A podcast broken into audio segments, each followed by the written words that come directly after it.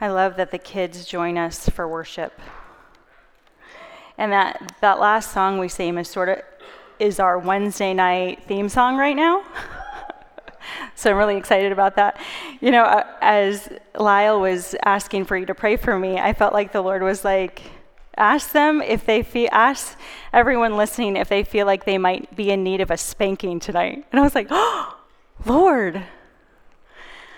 But I think what he means is sometimes the Bible says that the Lord disciplines those that he loves. And sometimes I need a spanking. In fact, I was a middle child growing up, and so I got spanked probably the most out of the 5 kids. I still get spanked the most because the father needs to keep me on a really short leash. So we'll see what God's going to do with that. But sometimes the word is challenging because we need to be challenged.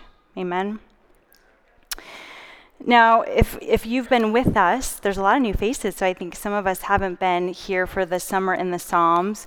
We know that there were several authors that wrote the book of Psalms, but we know that King David wrote many of them. And so I want to spend some time before we dive into Psalm 19 to talk about David. Because when we first meet David, he's a shepherd. He's a scrawny little shepherd boy. Actually, not so scrawny, because then later we find out that he actually killed a bear and a lion with his bare hands, protecting the sheep. That's how we kind of meet David in the scriptures, and we know him as a worshiper. David was a songwriter. He would sing as he was in those fields protecting the flock. He would write songs. We also know David as a warrior, who again, as a teenager, when no one else wants to fight Goliath, David says, the cheese boy says, I'll fight Goliath. And he takes 3 smooth stones and a slingshot, and he defeats this giant in the name of the Lord. And then, of course, we know him as King David, King of Israel. Right? So I love that the Bible gives us all of these we get a snapshot of David's entire life. And as we're studying David, David was a lot of things, and we see him in some really, really fruitful, successful seasons, and we see him in some really low, low seasons, don't we? If you're not familiar with David from the Bible, I encourage you to read up about him. At one point, he's king. Remember, he's reigning and ruling as king, and he's had a lot of victory at this point, leading his armies, and he actually, in this sort of prideful state, sees a woman who's not his wife, named Bathsheba, takes her for his own, gets her pregnant, and then has her husband killed. David. What I find really fascinating is as we see the good and the bad of David's life, the Lord still calls him a man after God's own heart. Man, that brings me a lot of comfort. Because I've been walking with Jesus, surrendered since I was 24 years old, but I've had a lot of life with the Lord. And I can relate to David, where sometimes I'm walking really close with the Lord, and sometimes I'm living for myself. Can anyone else relate to that? And so I think it's important that we remember who's writing Psalm 19, because we do know that Psalm 19 was written by David. No matter where we are in our walk with the Lord today, he is good, and he is calling us into a place of maturity and growth. And that begins with reverence for him and his word. Let's pray. God, you are so faithful. And Lord, we just want to prepare our hearts for what you have to say in your word today. We trust you because you are trustworthy. We love you. And I ask personally that your Holy Spirit would speak through me and that everything I speak would be from you. In Jesus' name. Amen. So we're going to start with verses 1-4. If you have your notes, if you have your app on your phone for Elements, you can follow my notes there, or you can just read your Bible. Psalm 19, verses 1-4. The heavens proclaim the glory of God. The skies display his craftsmanship. Day after day they continue to speak. Night after night they make him known. They speak without a word or a sound. Their voice is never heard, yet their message has gone throughout the earth, and their words to all the world. Now, I've been doing this challenge this summer in the Psalms, and I'll confess, reading is hard for me. I'm a very visual learner. I want to see the movie. If you work for me, you know I want the bottom line. Get to the bottom line. I love dance. I love music. I love worship. I want to see when I'm reading. It's difficult for me. And so as I was reading this passage, I thought, it's talking about how the skies display his craftsmanship. We live in Tucson, Arizona, and we have some of the best sunsets ever. Can you agree with that?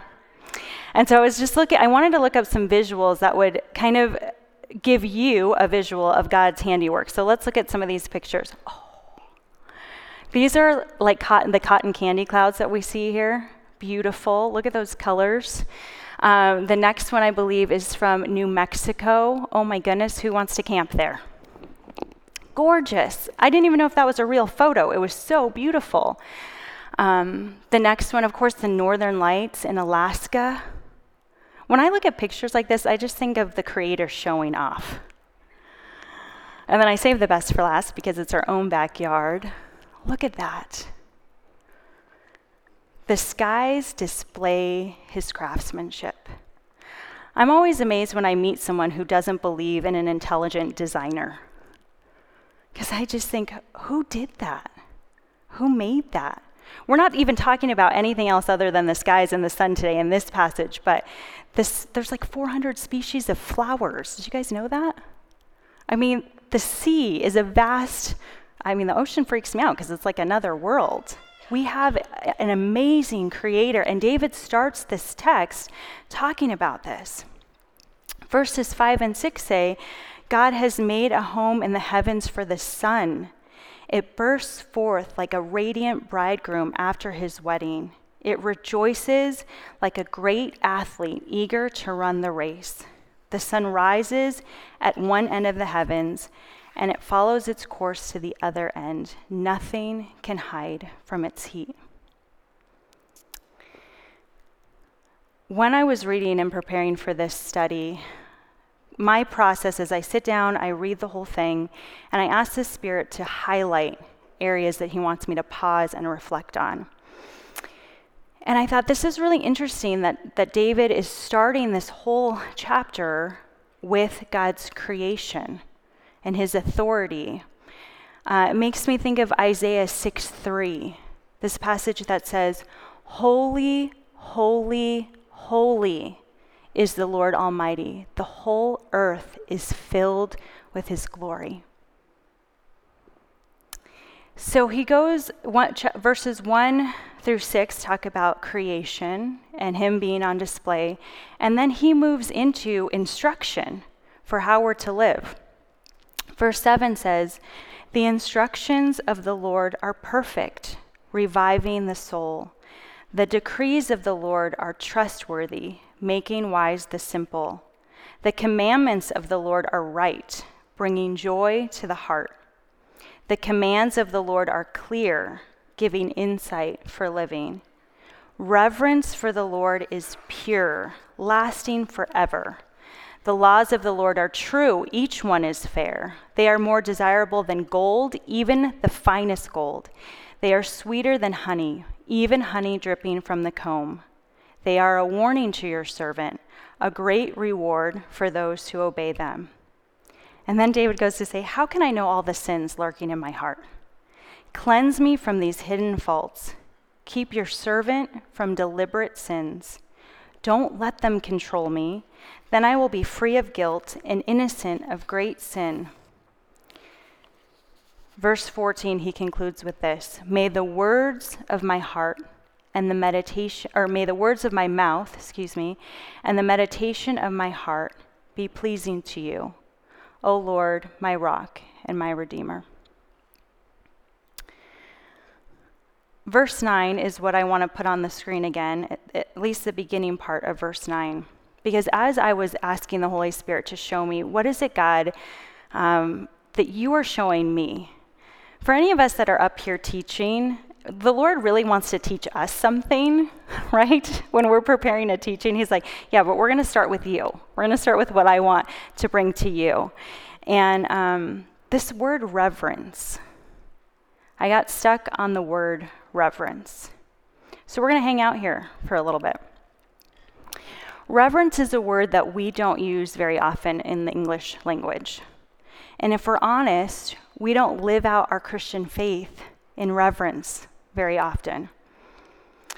The definition for reverence in the dictionary means a deep, deep respect for someone or something, to admire, to revere, to appreciate, to cherish or value, reverence. And I think the biblical, what God was trying to say to me in this context is to actually have reverence for God is to recognize that he is who he says he is, and then to stand in awe of him for all that he has done for us. To have reverence for God is to recognize he is who he says he is, and to stand in awe of him for all that he has done to redeem us. Again, because of the relationship that I have with the Lord, and I feel really close to him in nature, and he gives me a lot of analogies in nature. While I was preparing for the study, my family and I got to go to Sheboygan, Wisconsin. Don't make fun yet. People would say, what? What's in Sheboygan? And I would say, I don't know, but our really good friends live there. and I know it's green. But Sheboygan has a bad rap, okay? It is like, I'm just going to be vulnerable right here. Does anyone watch the Hallmark movies at Christmas? Ladies, don't be shy. I know you do. This town is like a Hallmark movie town, okay? Our friend's backyard is Lake Michigan. They don't have to water any of their plants because the morning dew waters for them. We can't imagine that here, right? Because we were gone for 8 days, and I came home, and all my plants were like dead and gone. This is the town of Sheboygan, and so we would do a lot of walks on the beach or on the lake. And one day, and they live right literally by this pier. In fact, I have a picture of a pier with a lighthouse. Can you guys see? Isn't that so beautiful and blue? And so our friends, Jim and Liz, who live there, Jimmy would say, yeah, that pier's really beautiful. We should walk it someday, but we have to make sure that it's not a windy day because you could actually lose your life. And I thought, what? No, you can't. And he said, no, actually, yes. A few weeks ago, before we got there, this happened. Whoa. And some teenagers who were actually walking the pier, this is very sad, one of them was lost in a current and lost his life on that pier. You can go back to the more friendly pier, Hannah. So here we are with our kids, and it's not a windy day, so we feel like, okay, we can walk on this pier to the lighthouse. And that's a far walk, and you have kids with you, right? And I remember I'm walking, and I'm watching every step that my kids take. Now, it wasn't a windy day, but the water was still like 45 degrees. We all know that Fernando was going to jump in and save the children if they went overboard. But as we were walking, and I don't know, what do you think? It's like a quarter of a mile probably. I thought, gosh, someone lost their life here a few weeks ago. And I was walking really carefully, like circumspectly. That just means to pay close attention because I revered the wind. And the closer we got to the lighthouse, further away from the shore, the windier it became. And it was kind of wet, and our flip-flops were slipping. And I had reverence for the water and for the wind. And I felt like the Lord was like, Elisa, I made the waves and the wind. Do you have reverence for me in that way? That's what I mean by sometimes I get a spanking. I thought, gosh, I haven't walked this carefully in a long time. And I made sure that all my little kids got off that pier safe and sound and that I got off safe and sound. And I really had to think about that. And then about a week later, my husband and I had the opportunity to go to Portland, where they have some really beautiful falls. I don't know if any of you have gotten to see Malt Loma Falls. I don't have a picture of that. But we were with actually Brian and Kimberly, and we thought, this is going to be so fun. We're going to go and we're going to see these waterfalls because we don't have these in Tucson. And we climbed about halfway up, and we realized this is really a trek up. And we were not prepared for the 11 really small, windy pieces of dirt that were going to take us to the top of this fall. And again, but I was determined. I was determined, and my husband was determined that I would get it to the top, because who knows if we'll ever go back there again. But I'm one of those crazy people that there's a huge crowd, and I'm thinking, we're really trusting each other right now, because like someone could be in a bad mood, and there you go. They just shove you right off the edge of that cliff. But honestly, I was again walking circumspectly. I had respect that this was, not a paved situation, and that I needed to watch where I was walking.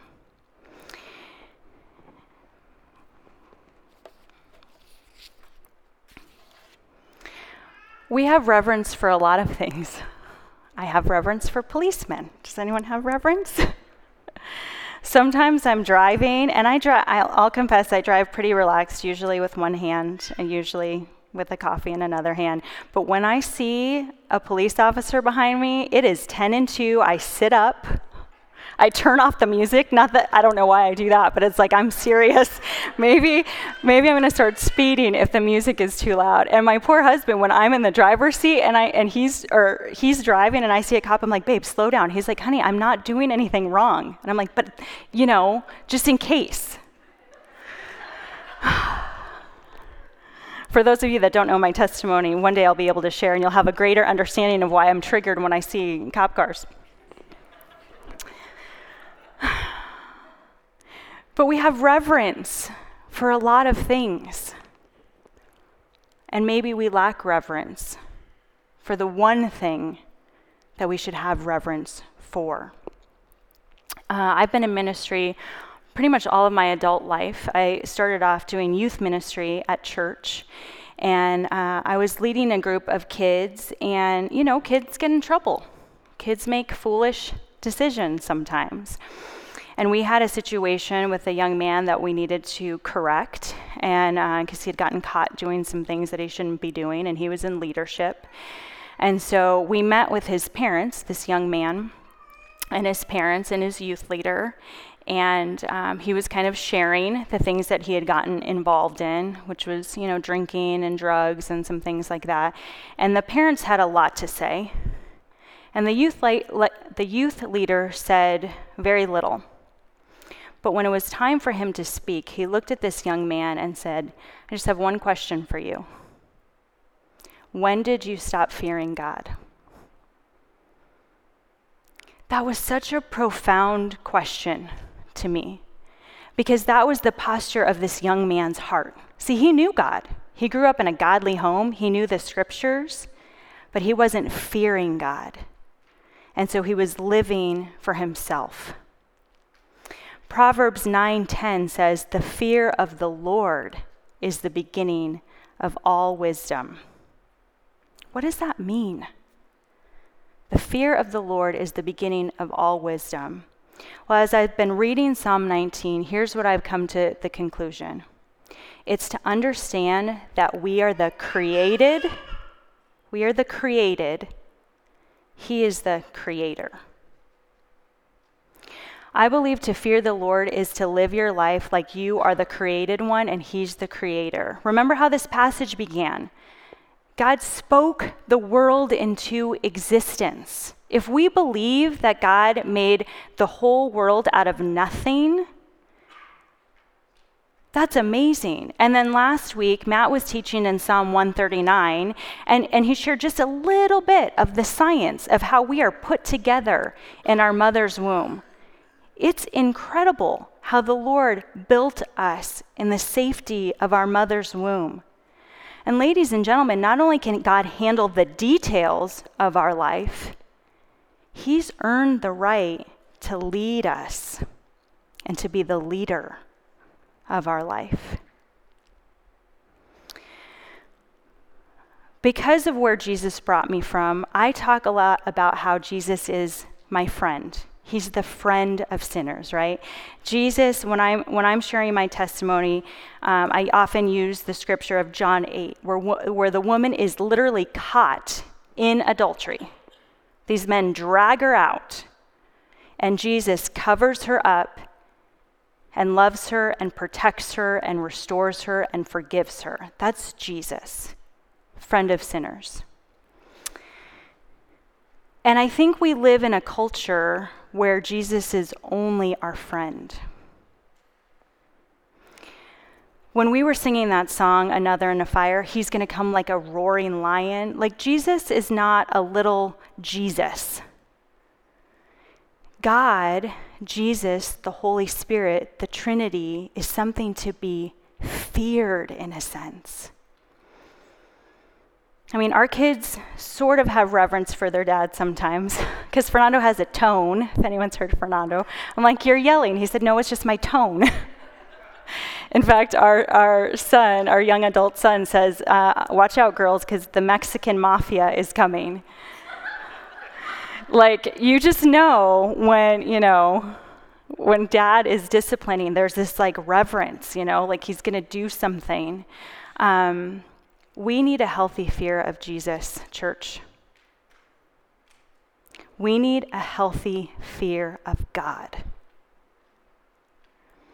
And we know, because we have that little check in our spirit, if we're Christ followers, the Holy Spirit lives in us. And when we're doing something that's dishonoring to the Lord, we get that prick.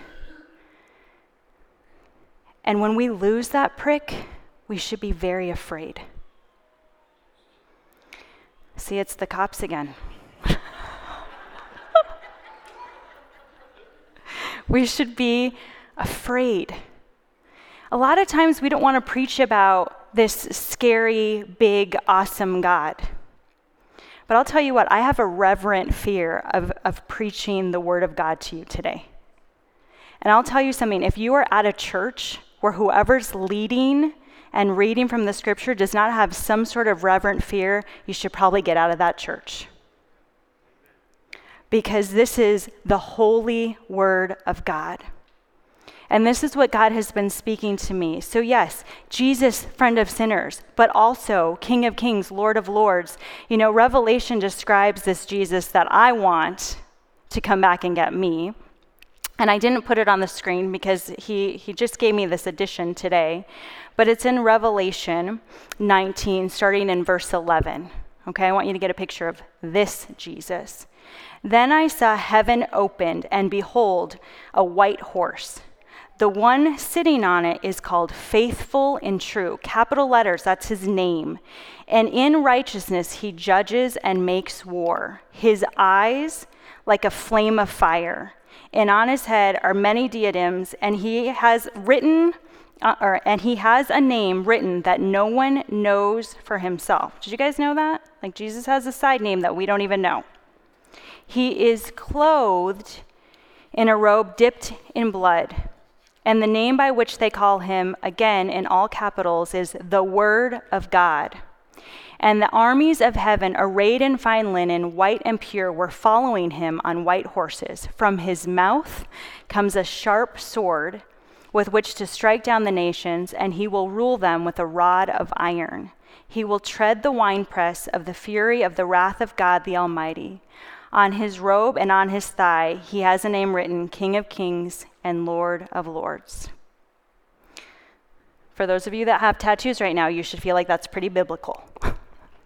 Okay, because he's going to come on his thighs. That is the God that we serve.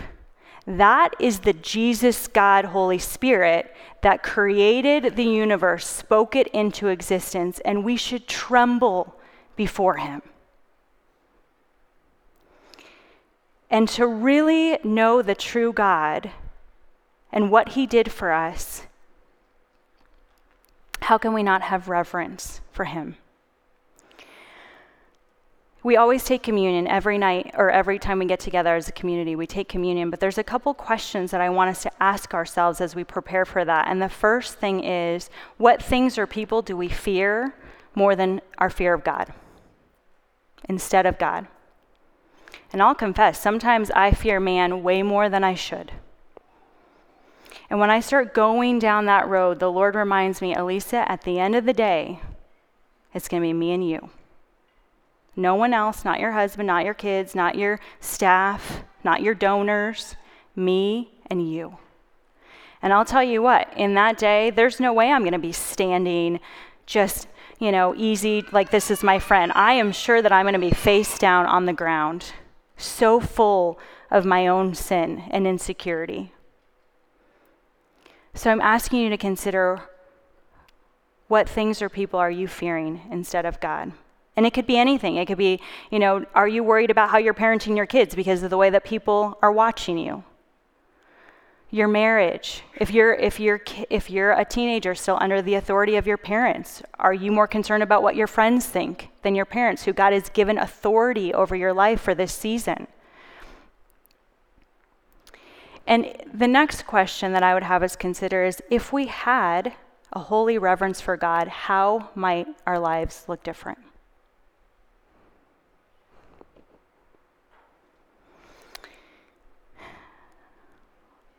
I'm challenging you because I've been challenged. And I say to my kids, there's nothing I'm asking you to do that God hasn't asked me to do. Church, sometimes we need to shut off that TV show. Sometimes we need to walk out of that movie theater. I don't care if you pay $20. $20 is going to mean nothing. Sometimes we need to cut off that relationship. God is calling us into a season of maturity with him, to know him more. But the good news is, when we do that, just like David was saying in earlier Psalms, when we follow God's rules, we have joy. Why? Because we're not living in conflict. We have peace. Why? Because when we sin, our sin separates us from the Father. And the awesome news is that God is always available for us to say, man, I messed up. God, I'm sorry. Forgive me. Charles Spurgeon says this: if we want revival, we must first revive our reverence for the Word of God.